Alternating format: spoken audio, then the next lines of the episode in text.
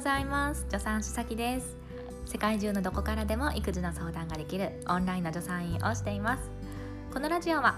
今しかない子供との時間を楽しくしようということで、プレママさんから今育児を頑張っているママさんに向けた情報を発信しています。ということで、なぜこの冒頭の挨拶がおはようございますなのかというと、今朝の5時20分なんですね。早い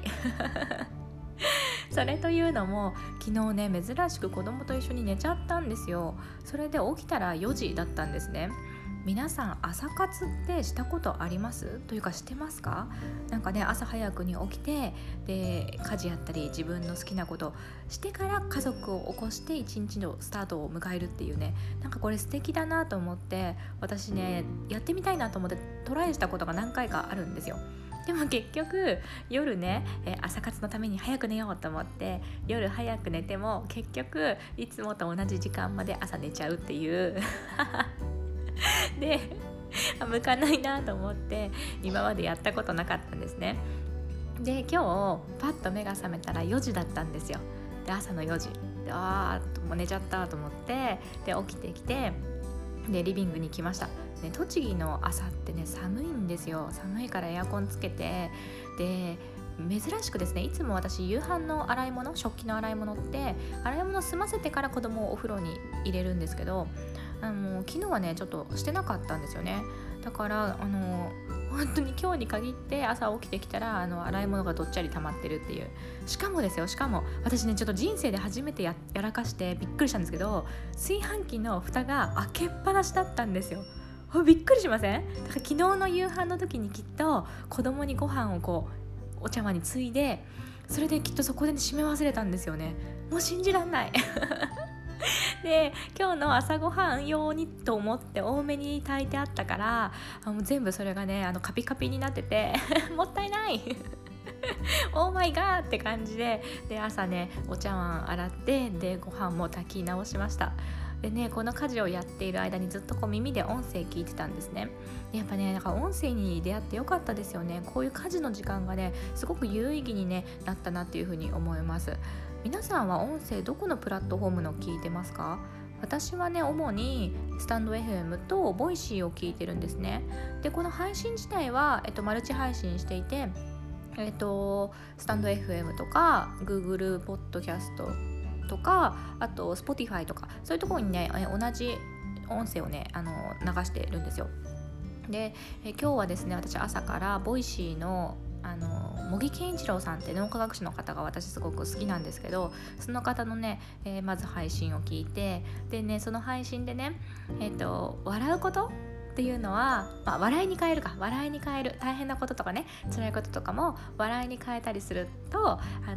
人生がね、生きやすくなるっていう話をされてて、うわ、めっちゃ名言と思って、すごいいいこと言うと思ったんですよ。で、私この、ボー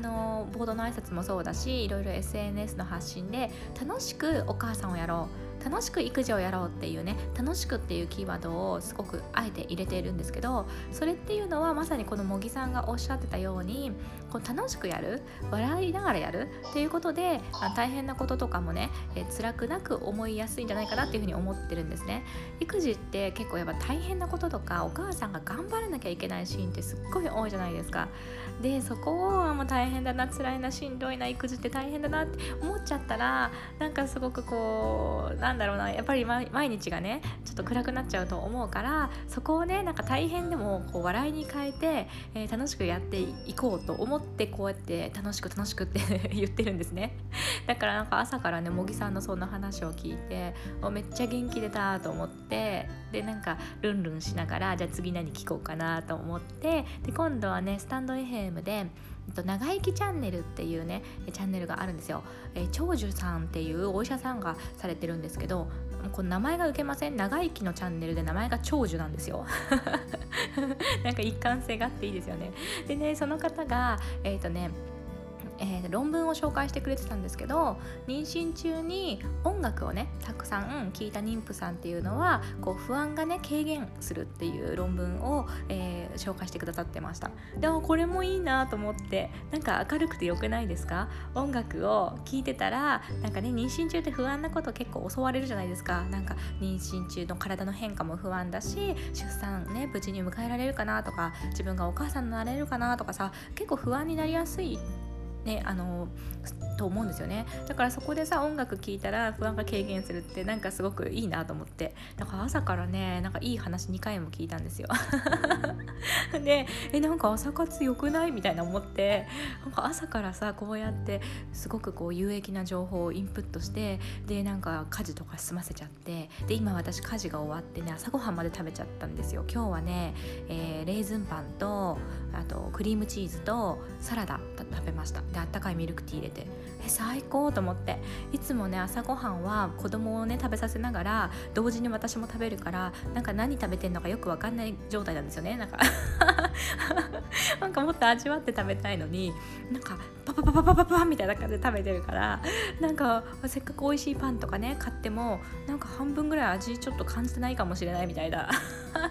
状態で食べてるから、なんかね久しぶりにこんな朝の優雅な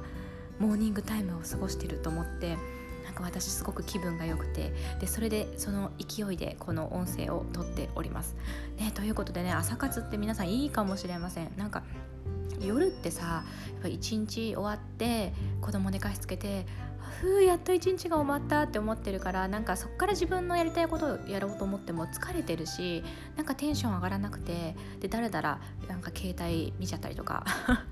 して、それで寝る時間だみたいなね感じになりやすいんですよね、私は。そうだからなんか朝ってすごくいいかも。やっぱりなんか頭も冴えてるし、なんかポジティブな気持ちになれるし、なんか